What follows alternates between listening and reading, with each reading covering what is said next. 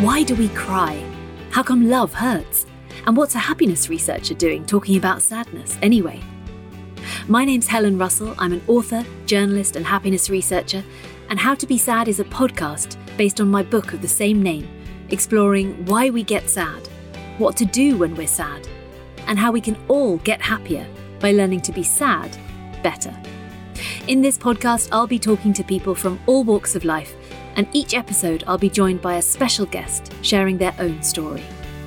Welcome to How to Be Sad.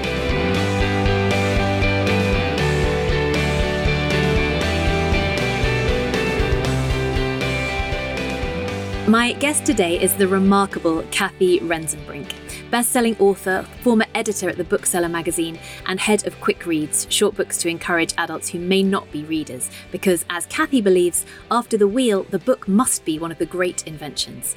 Her latest book is Dear Reader: The Comfort and Joy of Books, and she says, "Reading built me and has always had the power to put me back together again, because books are a life raft." Something Cathy has needed more than once. When she was 17, her younger brother Matty was hit by a car. Matty didn't die, but he didn't recover either. After the accident, he was in a so called permanent vegetative state, and the family had to endure eight years before they could have a funeral and fully grieve. She wrote about her experiences in an extraordinary memoir, The Last Act of Love. She says, Most of what my writing does is to say, I have endured this most terrible pain and I have survived. I have found ways to make life meaningful and learned how to weave some joy in with the pain. So, Cathy, I am so delighted to be talking to you today. Thank you. It's a great pleasure to be with you. How was it putting your heart on a plate in that way with your first book? Well, I, mean, I don't think it was necessarily intentional in that way because I don't. I'm often not very intentional. I don't really understand what it is I'm doing as I'm doing it. But then afterwards, I sort of think, oh, that's what that was about. But it's and it's taken me. I've now written four books and it's only now that I've sort of clocked what it is I'm doing. And what I think I'm doing is, I think I'm offering myself as a point of reflection and reference for other people.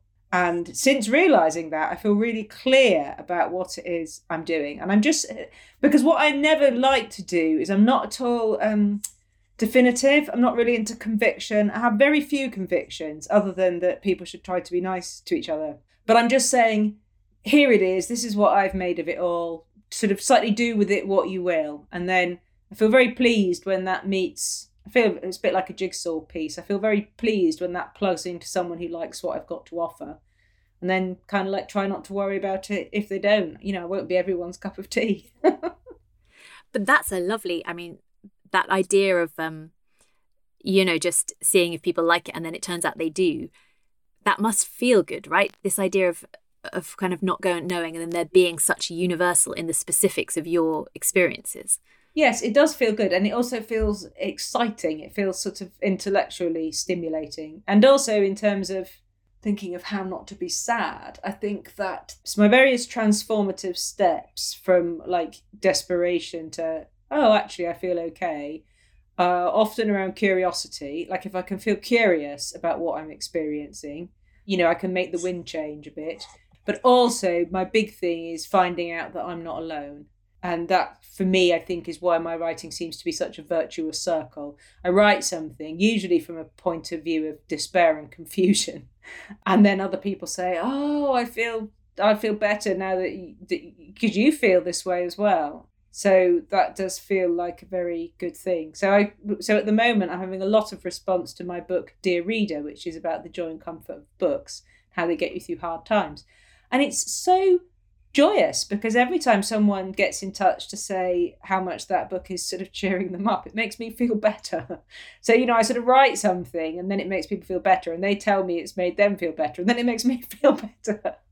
I feel very, I always feel very up and down with this stuff. It's not like I, I don't experience recovery in any sort of a linear way. So I'm always still in the trenches with it. So even though, even though writing a book will get me to a particular point, like a couple of weeks later, I'll be you know sitting in a puddle again. And and that so i'll need people or not need but then it's nice when people tell me nice things about my books because often that message comes on a darker day. So sometimes i don't think people realize what they're doing for me when they you know because because then when i talk back people are often a bit surprised especially on email. People yes. say oh i didn't think you'd respond.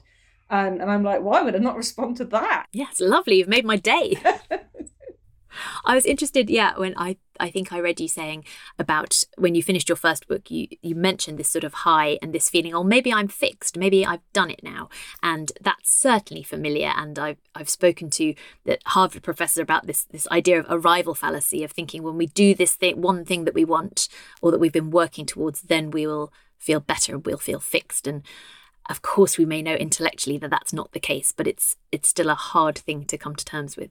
Knowing that now from your first book is that something you still experience? Um, i think arrival fallacy is such a good thing to learn about and i only learned about it fairly recently. I can't remember where i encountered it but it was a bit of a life changer actually. Because i do feel because i did feel better when I finished my first book, but then was very surprised to then feel after that that I didn't feel better again and I and it's really helped me to see that external I mean external things don't really matter sadly. I mean you'd think they do wouldn't you?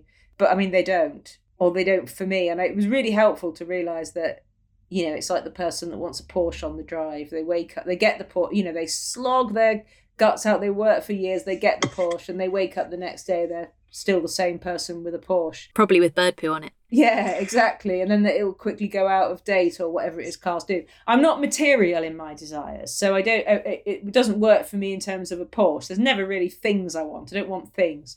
I think I thought that writing a book that people would like would make me feel better, and actually it doesn't. It's nice. There's lots of great things about it. It's exciting, but it is helpful now that I've stopped thinking that an external thing or even something I'm going to do is going to change anything fundamentally, really, anything in the long term. That's be that has been really helpful. I do find understanding very helpful. I mean, not everybody does, but for me to understand what it is I'm doing, and I guess then back to the function of writing, if I can understand what I'm doing, and if I can then write it down or communicate it to other people, and then they say like, "Oh yeah, I do that too," that really does help. So I'm always sort of on the lookout. I suppose I'm always questing to find I guess approaches where you know ways ways to live, ways to well ways to be in the ways to be in the world. I suppose. So that's that curiosity again, isn't it? Yeah, I think curiosity is a superpower. I think it's really interesting because a lot of people go a bit mad when they have their first book out.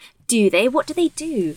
I'm fascinated. I think it's because often not always, but often people who write have always wanted to do it. You know, they've been big readers. They've been stuck into Anne of Green Gables as well.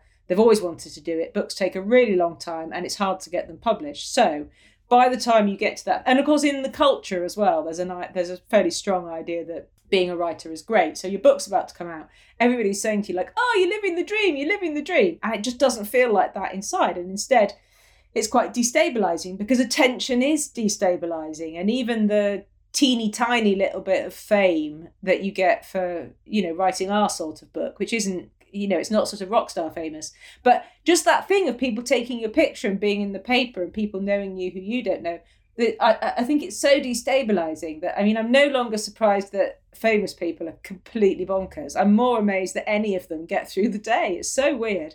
So there's all of that. And I think people find it difficult to cope with. But I also think it's because they thought, all their lives, they've thought that having a book published and people liking it would make them feel good and it doesn't. And not only does it not really make them feel good, but because all the good stuff about it, in a, all the stuff you think that's going to make you feel good, that it's really just ego stuff. You know, like the Sunday Times bestseller list. The trouble with all that stuff is, and it's really alarming how quickly it transmutes from oh, I'm on the Sunday Times bestseller list to oh gosh, I won't be on the Sunday Times bestseller list next week. yes, yes. I'm not on it now. What a disaster. Yeah. And I did think like maybe you know, why does this not feel nicer than I thought I would? And it's like, well, maybe like, do I need to be more famous? Do I need to sell more books? Do I, would I, and I think at one point I probably thought maybe, and I didn't think this through in this way, but I probably would have thought that more, more success would do it, that I hadn't had enough. Mm-hmm. Whereas I, I've really clocked now that it's it, that it that the externals don't really matter, and I do feel quite good that I have twigged that because an awful lot of people don't ever clock it, so they keep chasing it whether it's Porsches or whether it's romantic relationships or whether it's heard I heard about someone recently who's always moving house because they always think the next house is gonna, you know, do everything, but of course it doesn't. So they move again because there's something wrong with the house. But that's a rival fallacy, isn't it? That I mean, I, I don't know this person. Maybe there's always something wrong with the house, but I doubt it's a really bad luck. I wanted to ask you about that as well. Two things here. I have a whole list of questions, but I'm going to dart around because it's too fascinating.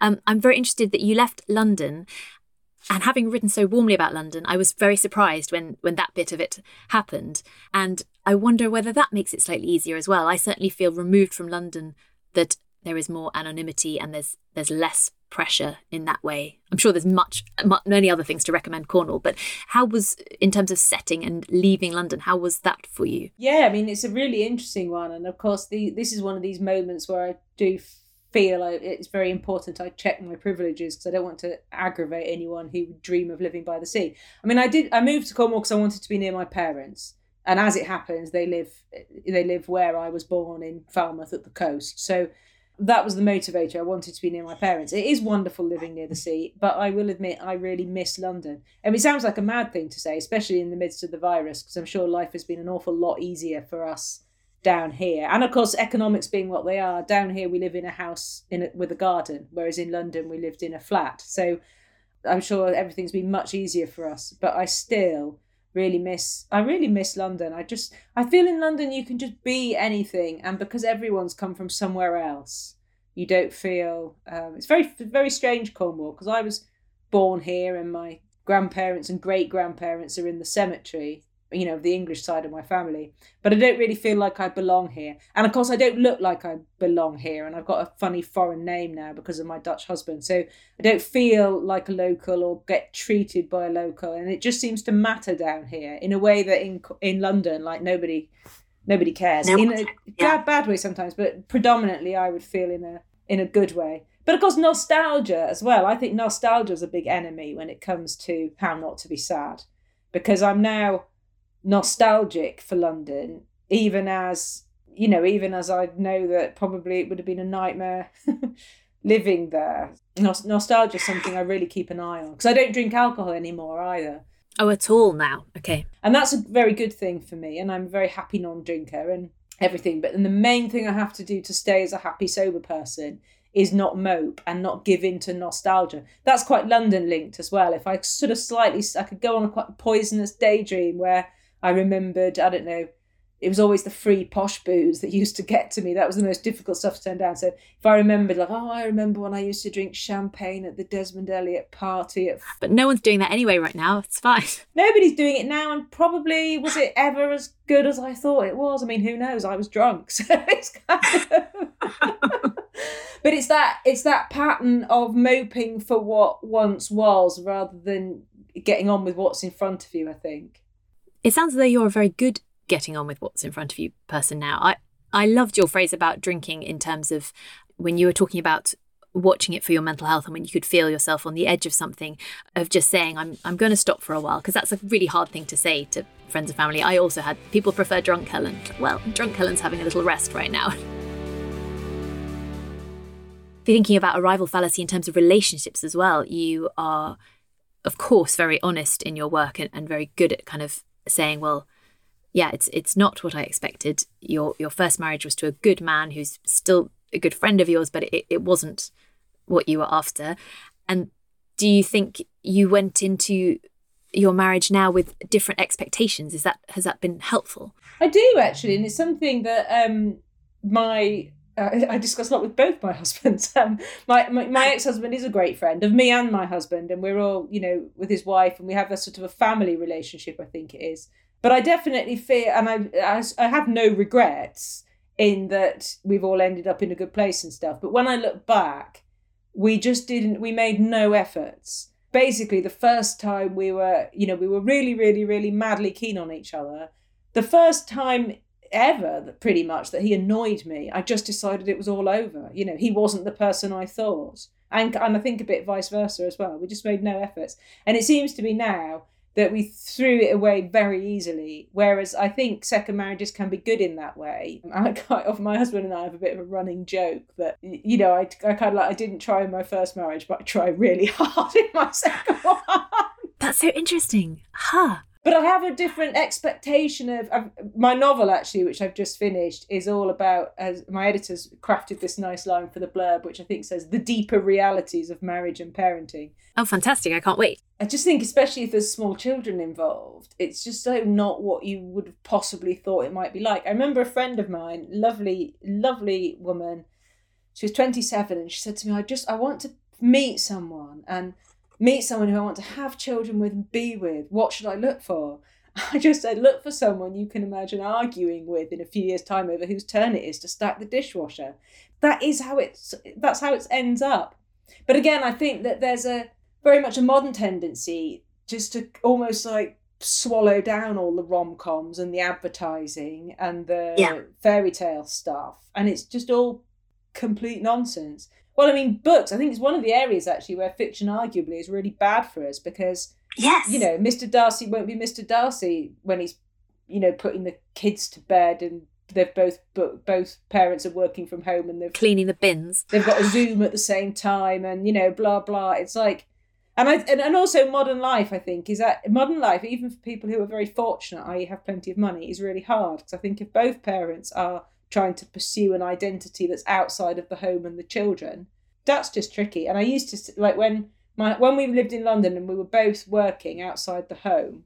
I remember when our son got chickenpox. Like, I mean, there's nothing that throws a grenade into a slightly precariously balanced marriage than an unscheduled child illness. And it was awful because it became one of us had to cancel. It became really quickly obvious what how we respectively judged each other. yeah, like a pandemic. Yeah, sharing homeschooling. Yeah. And I wasn't the person that cancelled. I did a piece of like really quite unpleasant one-upmanship. Did you? Well, yeah. When I look back on it, I don't think it was very nice. My husband still worked for Waterstones then, and he he said I've got to go and do blah blah because we've got to present to James next week. James Daunt's the managing director of Waterstones. And at that time, I was working for Quick Reads and had a trustee meeting, and James was one of my trustees. And that's what I was doing. And I said, I've got a meeting this morning with James directly, so I've got to go. And I thought oh afterwards, oh like, God. what a massive bitch. I mean, just like so hot. Uh, but again, it's like, but I think it's quite a, I mean, it's a tedious story, and I can't believe I've shared it with you. But it's that that's what having an ill small child does. Like it takes mm. away your ability to frame things in a nice way, or be patient, or say, "Oh well, we can work out," you know, all that stuff before you had a child that you that you might think like. If somebody said to you, like, say, say that you're so you're both working and the child gets chickenpox, what do you do? And I'd have said, like, well, we'd probably make time to remind each other that we love each other, and then then make a decision that works for everyone. Whereas, as in uh, in the moment, I was just like, you know, sorry, pal, I'm off.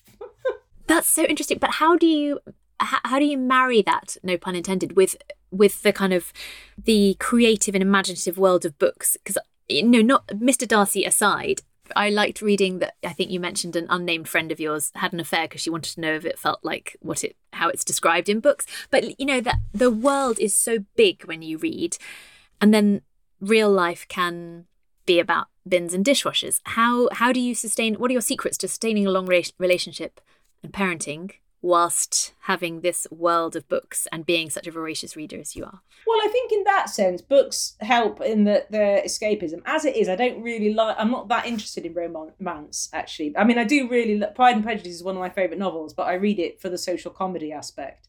And I don't think I was ever that bothered, even when I was like right bang in the zone. I think I always preferred reading about people being horrible to each other. So definitely books and reading is a great sort of entertainment and distraction. But I would also say I've just become really interested in the dishwasher.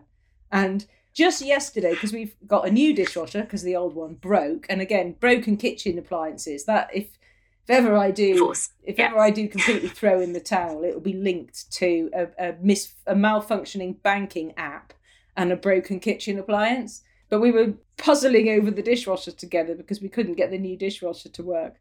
And my husband was getting increasingly cross and stressed about it. And I kept trying to make silly jokes and he wasn't really responding. And then I said to him, I said, This is just like a scene in my novel, right?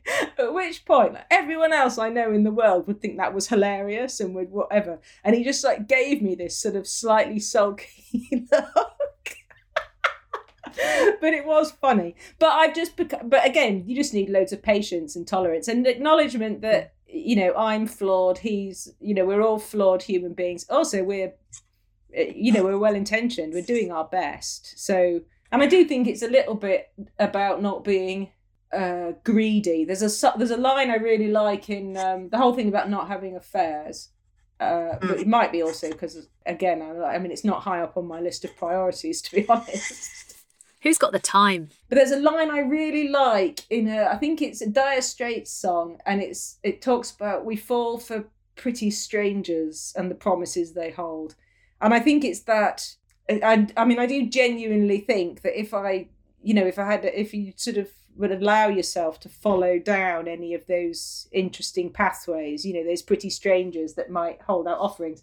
I honestly think I'd just be arguing with them over the dishwasher in yeah. I'd, I'd get yes. two or three years of intense eye contact and hand holding and clothes melting off. I'd also do, you know, it wouldn't be good for my son. And yeah, and eventually I'd just be looking at them thinking, oh God, I don't know if I did do such a good deal because, you know, the other one he knew how this dishwasher worked for one thing. Exactly. I do explore all of this in my in my novel and let the characters i'm so excited. various things. So my editor said after my characters had been having basically this sort of this sort of like better the devil you know kind of discussion um, my editor said something like be careful you don't suggest that women can't have exciting relationships and that they should just put up with anyone if they're not too dreadful. Anyway i told my friend lizzie that and she said Oh, she said, who wants an exciting relationship? She said, that's the last thing I want an exciting relationship. I thought that was quite funny. oh no, I find that faintly depressing. Maybe, oh, yeah. I think I'm with your editor on that one. Your lovely dishwasher friendly Dutch husband. I am interested. So, I am currently living in Denmark and have been here for some, some years. And there are kind of people from all over the world here. And I often, there are quite a few people locally from the Netherlands. And I sometimes feel as though their approach is fairly similar, the Danish and the Dutch approach. I wonder whether you have learnt, there are any learnings about how to be sad well from the Netherlands that you have experienced on your travels or from your husband's side of the family.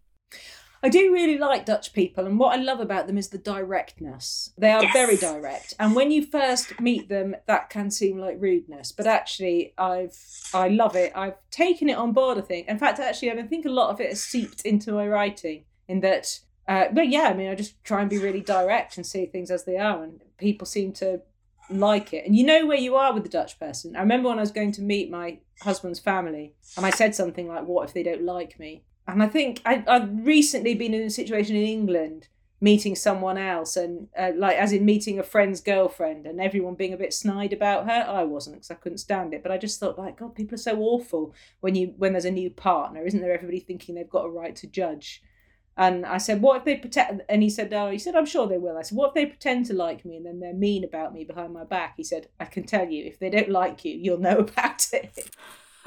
I think there's something very reassuring about that, and it's one of the things actually that I really love and honor about my marriage. Um, when I'm not moaning about the dishwasher, is is just that there's a sort of a, an honesty, a lack of uh, sort of game playing and manipulation. I think sort of a straightforward robustness that I highly value. My husband finds English people difficult in that whole thing of not saying what they mean. And again, he just can't really, he kind of like can't cope if I don't say what I mean. So we do a bit of that. He says, What's wrong? And I say, I'm fine. And he'll say, like, well, well, you're not, but I can't work it out. So you're just gonna have to tell me. I find that useful. Um, my mother-in-law is an extremely nice woman, and her life motto in Dutch is "leven en laten leven," which is live and let live. And I think again, I mean, what joy having a mother-in-law whose motto is live and let live. She's very she's very nice, and I think again educationally, I quite often think oh, I wish we'd just moved to Holland and could have given our son a Dutch education rather than an English one. Probably would have been better for him. Oh, you've won at mother-in-laws. That sounds great. And I wonder, you know, say saying that you're fine when you're not do you still do that with the sort of work that you've done around grief and around mental health things and and around therapy uh, and of being more authentic as well? Uh, are you still is there still that temptation to say I'm fine when when you're not? I think there hugely is. Yeah, in my normal life as a civilian. Okay. again, sometimes I think that maybe the reason I write these books is just to force myself into an honest position. But it's very strange that, again, quite often I'll find myself in a situation where I'll be, like, say, on a stage and will be really honest with all the people in the audience, strangers theoretically. And then a week later, in my actual real life, I'll be lying about what I feel, probably to someone who doesn't. This is this is why my richest relationships probably are with people who know me but have also read me because I'm just much more honest about the darker side. It's that you know, it's that kind of good girl pressure, isn't it? And also just the desperate fear of moaning or not being grateful when everyone, you know, I do, I am fortunate, very comparatively fortunate, and I do think that just then I always feel a bit guilty or you know not wanting to take up other people's time so yeah, I still feel that massive pressure just to say that everything's okay, and I always want to bolt. Uh, like when I go to the doctors, I just I just look around the waiting room and then always get filled with this sort of self-loathing that I'm going to ask for attention and that the the person over there is going to get less time and attention because I'm asking for it. I don't want other people to feel this way. That's the thing, isn't it? Still quite ingrained in me to not, you know, just to say, thank you yeah thank you very much oh yes i'm fine yes that's fine yes that's yeah. fine yes don't worry don't you know don't let me take up space with my awful demands i'm really interested in the link between between depression and ingratitude and yeah the shame that comes with it. it it feels as though everything has to come with the with the preamble of of course i know i'm privileged and of course i yeah there, there's so many things to be thankful for but you can't help and what you feel and as you say you wouldn't judge other people for feeling that way no, it's a really strange thing, and of course, the more the lower my mood is, the more inclined I am to do that to myself. But then again, I'm not sure the modern world helps. I do have to have a very, very, very, very, very arm's length relationship with social media. Because if you go on social media, it's full of people shouting at each other that they should check their privileges. Yeah. Particularly Twitter, which I also like, but I mean, I find it very addictive. It's nice, of course, because there are interesting people there. I mean, it doesn't have to make me feel bad about myself. And I find this interesting. Not only does it make me feel bad about myself, it makes me feel that there's something wrong with me if I'm not feeling bad about myself. Oh, gosh. How could I, you know, what kind of insane, privileged egomaniac could I be to live in this terrible world without feeling that it's all terrible and everything's going to hell in a handcart type thing? So that's hmm. obviously something to well reverse out of. So I'm really careful, really yeah. careful about that. But I mean, technology is a tricky one. I have to be really careful with that. I could very easily, again, just be, even when I sort of bar myself off social media, I could be like refreshing my emails all the time, wanting the next, you know, wanting a bit of bright lights and attention. And it's not good for me to do that. It's good for me yeah. to go out for a walk on my own without my phone or get in the bath with a book. And I also read read that you have, as well as sort of social media and cutting back on booze and social media, that EMDR has been helpful for you, which I'm fascinated by and I've never experienced. Can you tell me a little more about that? I always find it difficult to explain because even people, even practitioners, don't fully understand why it works. It's so it's a specific trauma therapy, and that someone who read my book but also knew me suggested it, and it was developed in America to, with Vietnam veterans, I think, and it's quite simple in some ways. It's to do with bilateral movement, so you you look from left to right. I mean, I don't really understand why it works, except it really, you know, it really does. And I had a great EMDR therapist, and she said straight away, I can. She says you don't have to be having these panic attacks. What I find interesting now when I read my first book is it's quite clear to me it's written by someone who has post traumatic stress disorder. People ask me about that book, and they they don't ask it from that perspective. They ask from the perspective of how well written it is. They say things like, or they say, "How did you remember that so vividly?" And it's like, "Well, I remembered that so vividly because it was playing in a loop in my head for years and years." And I think I think this would be a nice PhD thesis for someone to look at memoirists' books and then see which of them uh, whether or not they've they could probably a lot of them could be made to feel a bit better by having some EMDR. It doesn't change your memory or take away your memory. It just makes it less intense and it's less like you are. It, so the one of the things. And So the night my brother was knocked over, like for years and years and years, I still felt like I was in the road with him, and eh, you know, and I could f- feel it literally be there. So I was always time traveling to that moment of being in the road with his unconscious body. Whereas the thing EMDR will do for you is you can still sort of see that, but it's more like I'd be at a distance. I'm not. I'm not in the road, and I'm not. This is the significant bit. I'm not. I, I can control my breath and all that sort of thing. I used to have a lot of like really bad. Well, I mean, panic attacks where I would hyperventilate and start to shake, and I don't have those anymore. And and EMDR, I think, really fixed that for me, and it taught me a lot of things, and it was really helpful with the stopping drinking. It's good. It's good with addictions. Not sure I'd have been able to do. I'd, I'd have been able to without it. I find it incredibly fascinating, and I always I love being asked about it, and then always worry I don't do a good job of explaining it. But it is a difficult thing to explain, and it's it's creeping into books now. People talk about it a bit, but I could wherever anyone explains it, I can see they're having the same problem I have. I think yeah, I, I think that sounds fascinating. I think it's enough. To, you've done a beautiful job, and it's. It, I think it's really helpful for people listening who want to find out more and see if that could be helpful for them. I've, I've heard you speak to the wonderful Julia Samuel also, and I'm interested in how much specifically grief counseling or coming to terms with your grief and finally being allowed to grieve and mourn has been helpful. I was really interested to hear you talk about accommodating the grief rather than any sort of acceptance, which doesn't feel possible. How has that been for you? Yeah, I think it's. I mean, it's always really difficult for me to unpick what what was what. You know, my brother was knocked over when I was seventeen. It, there then followed a horrendous eight years until he died when I was twenty five. You know, key adolescent and young ad- adult territory. I find it very difficult to work out what, if anything, what's related to him and what, if anything, isn't related to him, because everything in a way feels about what what happened to him. Where I feel I've got to, which feels really good, is to know what went wrong for me, I think, was that I kept waiting to be fixed. So I had this notion, and again, because people kept saying to me, people kept saying to me things like, it'll take a year. So I sort of gritted my teeth for this magical year. Nothing changed. And then I thought there was something really wrong with me. Whereas now, I don't expect to ever feel fixed of that. And I do, it's a paradox, really but in accepting that I will always feel sad I about him, I actually feel a lot less, not exactly a lot less sad. I feel a lot less sort of grief struck. I feel a lot less disabled, a lot less paralyzed, a lot less uh, sort of stuck in it. So accepting the sadness and no longer hoping that it will go away has liberated me actually. And I think that there's this I think really poisonous idea that and, and some people think this about therapy as well that something might happen and then therapy would somehow restore you to factory settings. And that's really what i've moved radically away from. And in my own thoughts now it's almost like i, I don't i hate that like what doesn't kill you make you stronger makes you stronger because it's not that. I don't feel stronger as a result of what's happened. But i have learned i do know things.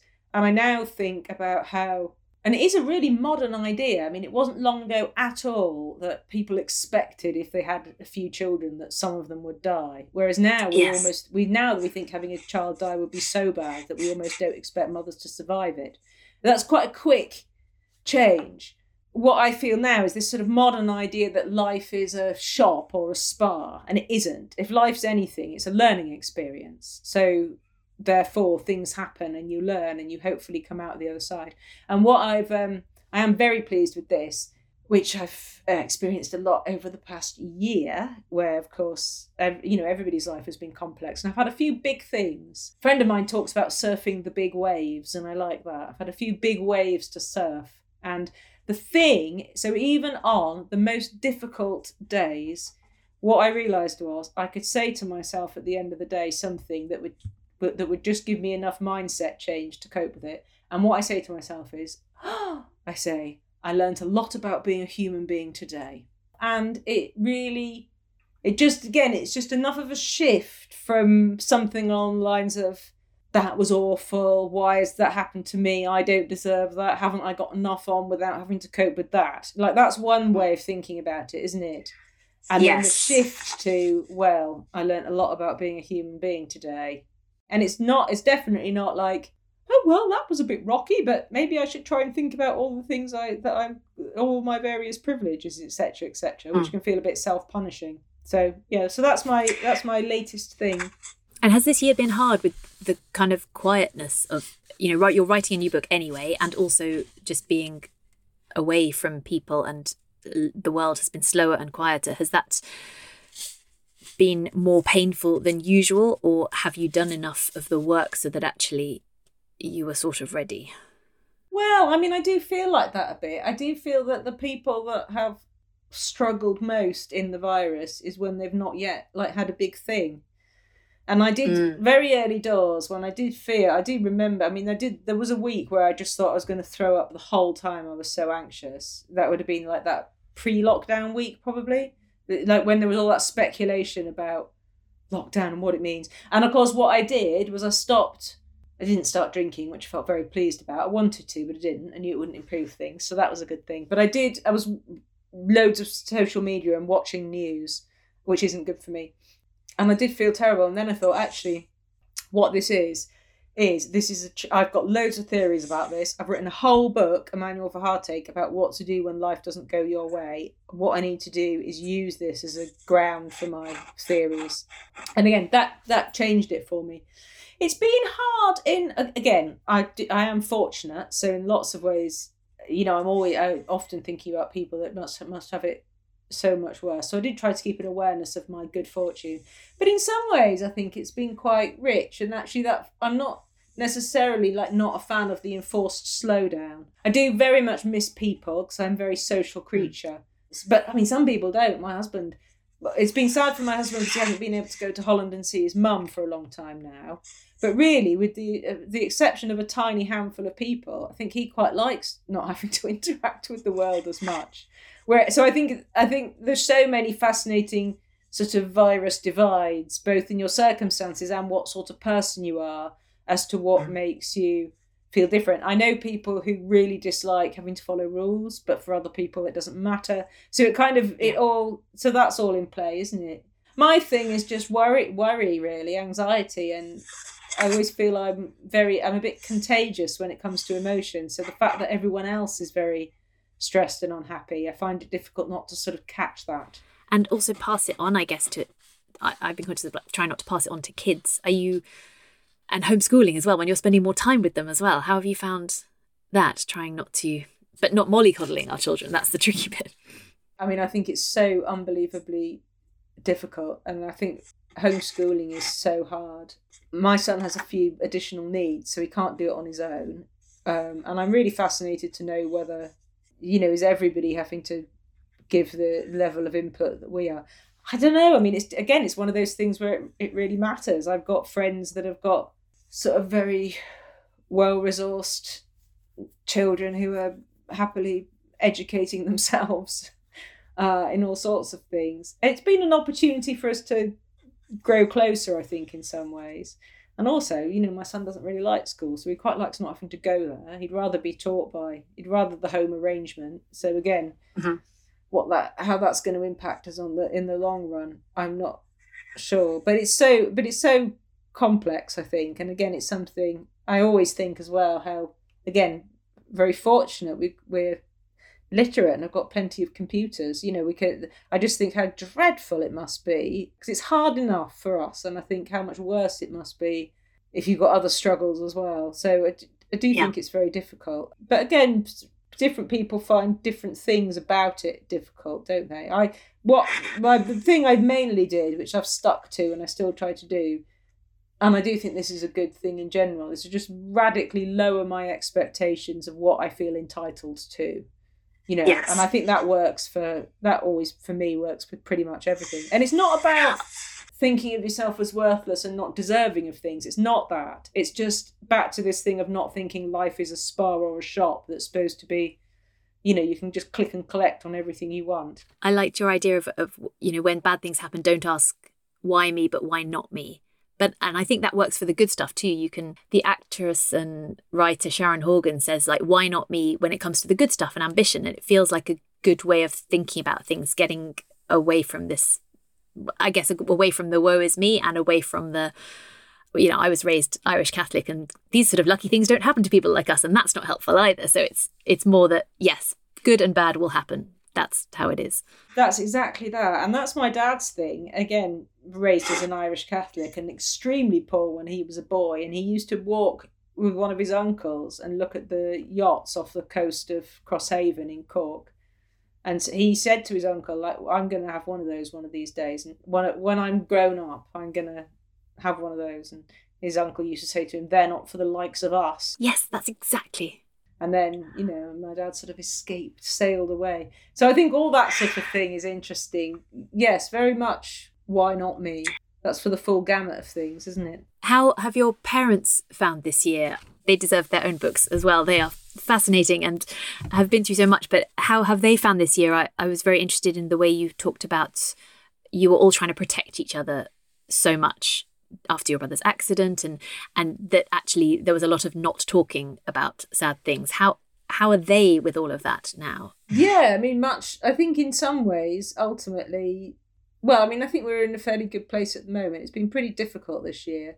Again it's that it's sort of retrenching isn't it? They we've we've all we've all just decided to just care about to lasso in what we care about to things that we can control. I mean, we're really lucky at the moment because we're in a childcare bubble with them, which is the main, you know, because the first lockdown that wasn't allowed, so that was really hard, uh, and that's the big difference this time for me. And I did, but again, and then I immediately told myself off for having a bad attitude about it. But there was some speculation a couple of weeks ago that they were going to get rid of the, you know, they were going to get rid of the childcare bubble, and I did, I did say like if they get it's that press conference saying if they get rid of the child care bubble i'm just going to go mental. I'm going to stop trying. And then i just thought no that's not the right way to think about it. And, and i did even before the and then they didn't change it but even before then i had talked myself back round to doesn't matter yeah. what happens i will be able to cope. So much of it is and and this happened like through sort of various bits of therapy is realizing that really what i'm frightened of is the feeling that I won't cope. Something bad will happen, I won't cope. And that it's not really the bad things that I'm frightened of so much as my coping ability.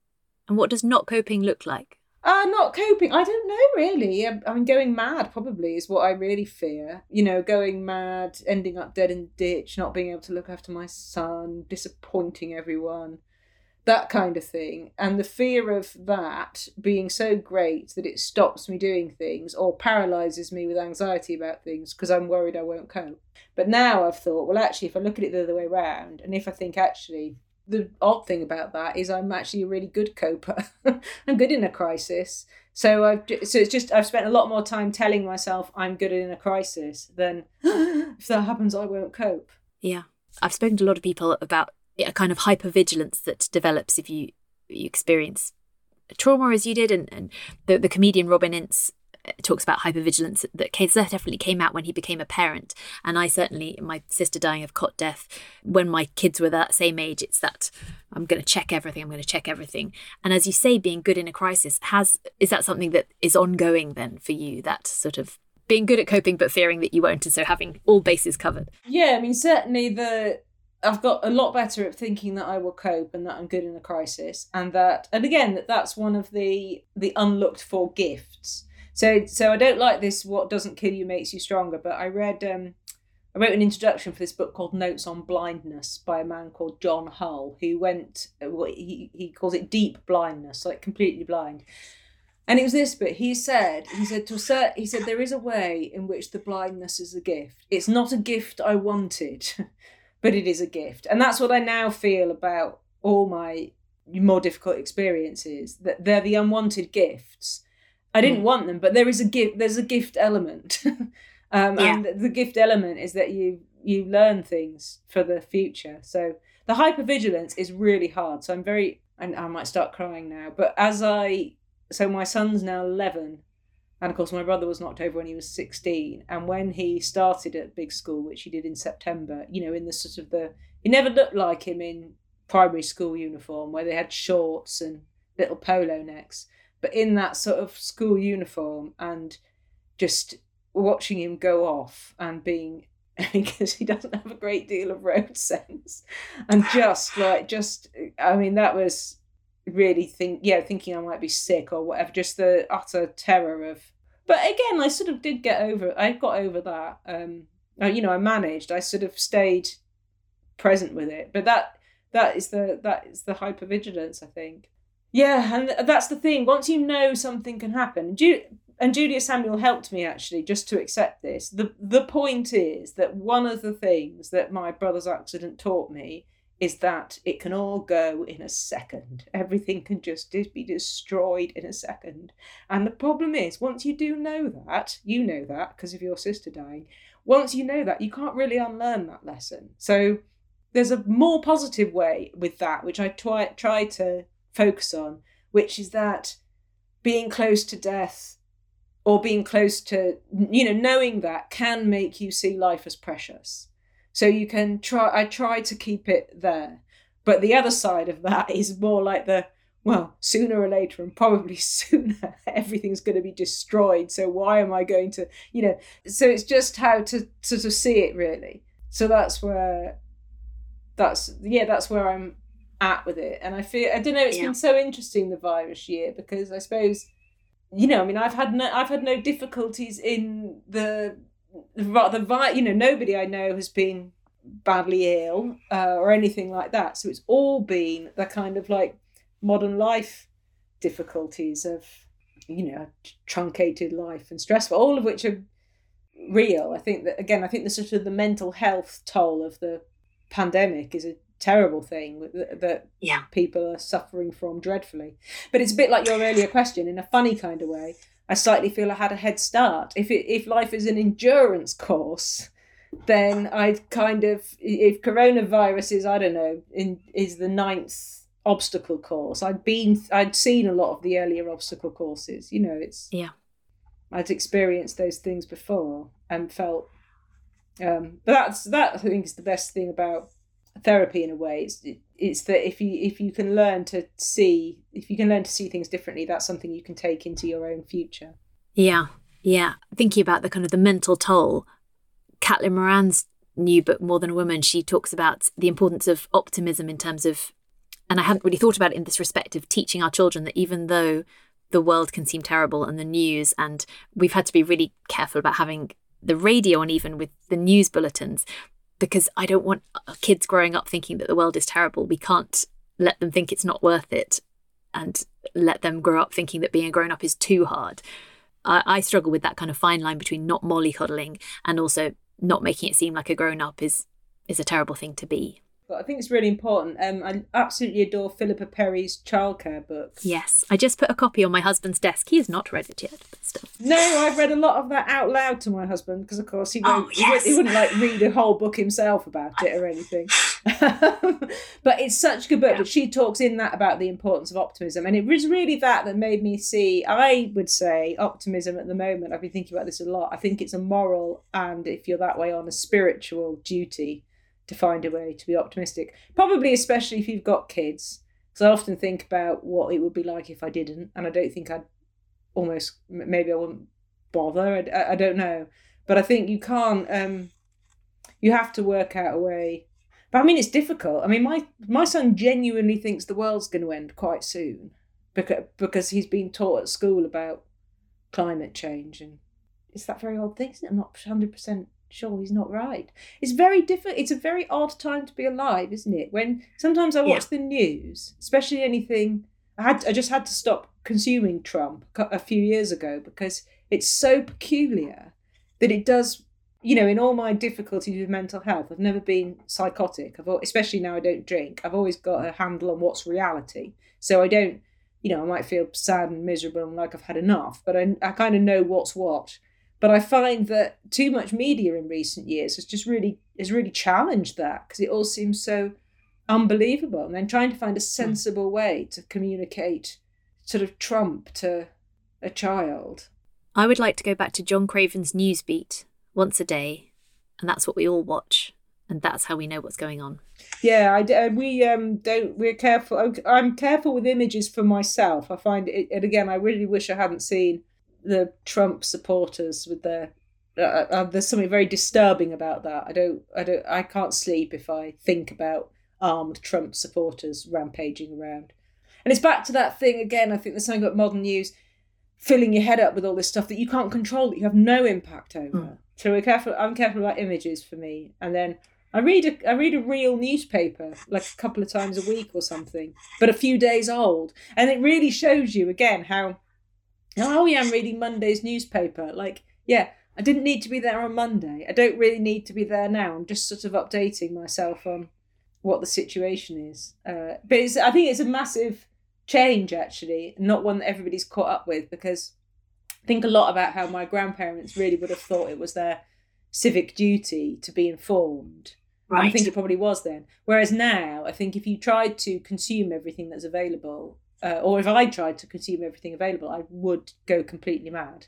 I remember having this conversation with someone who said, like, so you, you know, so they said, so you really think um, it was about I was saying about how a lot of the things for me, I do for my mental health separately they're quite small and seem a bit banal and can seem a bit it's difficult sometimes to say them to people because if including me like if you are really depressed and despairing it can be really annoying when people ask you how many units of alcohol you drink or you know have you thought about getting some fresh air lately but actually for me they all block onto each other and they hmm. are the they are that. And somebody said to me, like, do you really think they make that much difference? I said, well, I, I tell you what, I said, I do know that there are a certain amount of things I could do. I could decide to do these things and I would be raving mad probably within about 10 days. Yeah, yeah. I, uh, I could go out and I could get really drunk. I, I won't go into them. We probably know what they are. But it would include having the news cycle on all the time. Yes. That would be a yeah. contributing factor in how did she go from being like all right and you know basically doing a podcast rolling news rolling news and rolling news would be part of it yeah that's interesting. I i used to yeah wail at the moon against the idea that why can't i do all the fun things that other people do and not be okay? Because i can't because i'm different and we are all different and that's just how it is. And I, i'm really interested in your work to read when you're speaking to your parents or times when you've been growing up or in your 20s and 30s the kind of the pressure to be okay and to and to live well not necessarily to be happy but i wonder whether you feel that more i felt as the sole surviving sibling i had i had to be okay i couldn't do anything completely daft because my mum could not take it and it sounds from from reading your work that you had a similar a similar thing that you kind of had to look after yourself because otherwise it was just too terrible to contemplate yeah i think that's true and i think that I think that's how that's how sibling survivors feel. I think, um, and it's very difficult to almost see how you could escape from that. I feel less. Again, I've had the good therapy, and so I'm less trying to. to and I don't even think my parents. I don't think that my parents tried to make me like it. I think I, I think it was just sort of a burden I took on. Dude, Dad did wasn't keen on you bungee jumping though, was he? Oh no, there was that. Yeah, no, that was a bit of a that was a bit of a low point when I went bungee jumping and felt so exhilarated and yeah, my dad was upset. Yes, I'd forgotten about that. Isn't it funny? But yes, I think it's that sort of. Mm, don't know. I think it's a breed of perfectionism. I think where you feel that you can't, and I think survivor guilt. So perfectionism and survivor guilt rolled up in a really poisonous little package. And I would say I've you know made quite a lot of progress into you know to shifting that off, and just kind of thinking, well, you know, the, the, sort of the life that I have is mine to live for my own purposes. Um, well, I, and maybe I don't know. I mean, I feel I'm preoccupied with what my responsibilities are to my son, which I think are weighty. You know, I think if you're going to have a child, because you don't necessarily realize it before you have have one. That's the thing. But I think once you've once you've had a child, I think then it is a it's a weighty responsibility that you should do your best by that child, whatever your best is so I probably shifted shifted a bit to think that, and I don't think I think that's probably appropriate for you know my son and the age that he is and all that. Um, I we have a joke going about how we hope I'm not over parenting him and. I had this funny dream the other night. What, what that I told him. I dreamt we. I dreamt he'd gone to university in London, and I'd followed, and I'd got a flat around the corner. But in the dream, he was as he is now. So he needed a bit of help. And he and I he, and he was saying like, I want to go back to the halls of residence. And I said, I want to help you get across that busy road. And he was like, No, that's embarrassing. well, I think you wrote you wanted to be a human draft excluder at one point, which I think is lovely. That's the thing, isn't it? And to to sort of smother him. But I work I work quite hard. I hope to not you know to not sort of give in to that. To these impulses. Because uh, I've seen, you know, growing up, I was quite an alert child, and I saw that sort of thing happening with my friends and their parents. I saw what else would happen in the family that then would affect the way the parents were with their child, and always, you know, even then from a really young age, always thought. Did you? You noticed that around your peers? Gosh. Yeah, I was a great noticer as a child. Right. Um, like Anne of Green Gables, I think. Really, yeah, really, really noticed things and noticed a lot about the adult world and thought about it and what it meant. Probably because I think adults aren't maybe that used to children being so noticing. So yeah. they don't they kind of don't bother to hide it. So Oh, that's interesting. Yeah. Um I wonder whether along with the survivor guilt and the idea of trying to be the most helpful version of ourselves that we can be as a responsibility to our children. I wonder whether the authenticity part comes into that as well, in that we have to teach our kids, if we have them, that being themselves is is good and is worth it. I liked something you said about um, well, maybe it ties into imposter syndrome as well, but the idea that if we don't think we're being real, we can negate any affection we have from others. And that struck me as hugely helpful. The times when I have tried to be somebody else or pretend to be someone else, especially in like early relationships to please boys, that then you yeah, you you don't trust what you're getting back, the affection you're getting back, because you think, well, it's not based on me. I think that's that that struck me in terms of parenting as well as a useful lesson. Yeah, it probably is in terms of parenting, isn't it? I think it's just I think it's just well, I mean, certainly it's why I try to be really authentic because then I won't suffer that thing of like, oh, oh God, they seem to really like me, but is it because I wasn't being my, you know? So, but I do think one of my things, I think it was before the virus happened, was I wanted to live authentically myself and to do whatever I could to put in effort to love my fellow humans unconditionally. Is this like a New Year's resolution or you just Yeah, it was. My New Year's resolutions, I think, in 2020. Nice. Yeah, and I do. I mean, I'm doing pretty well with both of them. I think both. I mean, pretty big challenges, both of them. But and you know, and I sort of fail all the time, but then get up and kind of keep going. And in going back, I guess, to the start, it, of course, external validation isn't what we should be aiming for, but it must feel good to know that you are being useful, that you've made a difference in terms of readers getting in touch, and also, you know, that the last act of love is now on the syllabus for law students, isn't it? It's things are moving on lawyers and medics are always getting in touch to say that they've been reading it as part of their studies. Um, that does feel very good to be useful, and I'm always very happy when I can be useful. And that now does feel as well a little bit. I think initially I was probably a bit too into that. I don't mean that in a self-judgmental way. Just I don't know. There was some something a bit uh, out of whack with how I think when you make work, you've just got to be really careful. The best way to do it and stay sane is if you can invest in the meaning and purpose of the work itself rather than the response to the work.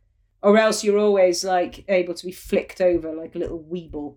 And that's what I yes. try to do. So I do feel now in a very good place. And amazingly, my first two books, whenever people said, I've, I like it when people tell me things about themselves but when people would say to me things like, "Oh, you're so brave, you're so amazing," it just honestly just used to give me the shivers. I just couldn't take. Oh, I'm sorry. No, no, but but see how well I'm taking it today. Something you are something has grace. shifted, and I really notice with my third book, with Dear Reader, when people say nice things about me to me, I'm able to just think, "Oh, isn't that nice that they think that?" So I don't quite know. I don't know what thing, what book I read, or what mindset changed I did, or what bit of therapy I did created that shift. But it's really hmm. nice, and it means I'm a lot less. Well, again, I think maybe it's just to do with authentically living because I do feel I'm really authentically living. So these days, if somebody likes me, I do feel. But I'm, you know, it's that funny thing. I'm not sure I really am any different to how I was before. I just, it just feels. I do think a lot of life is in the intention, isn't it? The fact that I've staked it, that's my thing. I'm gonna be, I'm gonna be authentic. I'm gonna n- not ever. I'm gonna I'm gonna try really hard not to, you know, lie or pretend to be better than I am, or, or mm. you know, by which I mean happier than I am. I'm gonna try yeah. really hard to be authentic, and yeah, I mean it's worth it because I enjoy being alive. I would say more than lots of times in my life, even though, you know, there's fairly chunky challenges. Yeah. And I think you've talked about it a lot in your work, but I I like to I like to ask everyone, you know, what would you say now to your 21 year old self with all that you know? How would you advise yourself looking back now? And I know that age 21 for you was very different to age 21 for many people, but with the kindness you're able to afford yourself now. Yeah, I just I think I'd just say like you're lovely. I mean, you're just lovely. Just be easier on yourself, really. I'd like to say that to all 21 year olds as well, not just me. I do feel incredibly moved by young people, you know, because they're all so beautiful, but they're also also again even I mean I would have thought I was really grown up when I was 21, whereas now 21 feels like a a very young person to me. But I do have this sort of desire to just put my arms around people and just but yeah if i could tell anybody to any, any anything to anyone i would just say like kind of like know how lovely you are and know that it's funny i'm not at all religious but lately i just keep finding myself using this it just comes out of me this religious language. What i wanted to say then is i want to say to the people like you're a child of god you deserve to be here. I mean i'm not sure i even really believe in god but somehow there's not a i keep wanting to express myself spiritually in a way that i don't really have a vocabulary for so we need a secular equivalent. I know, yeah, I'm very mm. into secular equivalents for things, but I do want to say to people, like, you deserve to be here. You all deserve to be here. You're all beautiful and you're all lovely, and just work out how to be here. And the other thing, if I'm allowed another piece of advice, which wouldn't be yes. for me at 21, it's for the now. I think there's such a drive towards division. So I think it, all of us could be well served whenever we find ourselves hating someone just draw back from it, whoever it is. You know, and again, it's not necessarily better to hate some people rather than other people. That's what my wanting to love people unconditionally was about. Because when I looked back at the whole Brexit debacle, I felt really manipulated. Like how I'm really not hate filled person, and yet somehow suddenly I was hating half my country. And that just felt really wrong. And I felt manipulated into it. I don't know for what purpose. But since realizing that, I've just really tried to draw back. And it's amazing how often, once you clock it, you see it so often. And the virus things, like hating cyclists or hating runners or old people hating young people because they're going to secret parties and young people hating old people because of this, that, and the other. It's just, it, it's everywhere once you see it. So that's mm. what I. That's what I feel if we could all do it. If we all wanted a useful and free thing yes. to do. Not easy. It's not easy, but it is free. No, but nothing is. okay, thank you so much. What a place to end. I think you have given lots to think about, and I it's very hard to cover all of your work, but I would urge anyone listening to read everything Cathy's ever written. And Everyone is Still Alive is out in July. Thank you. It's been a huge pleasure. Thank you so much for joining me today. Please do rate, review, and subscribe wherever you get your podcasts. It really does help others find us and helps us to make more episodes. You can find out more about How to Be Sad the book and the podcast online at Ms. Helen Russell. And take care.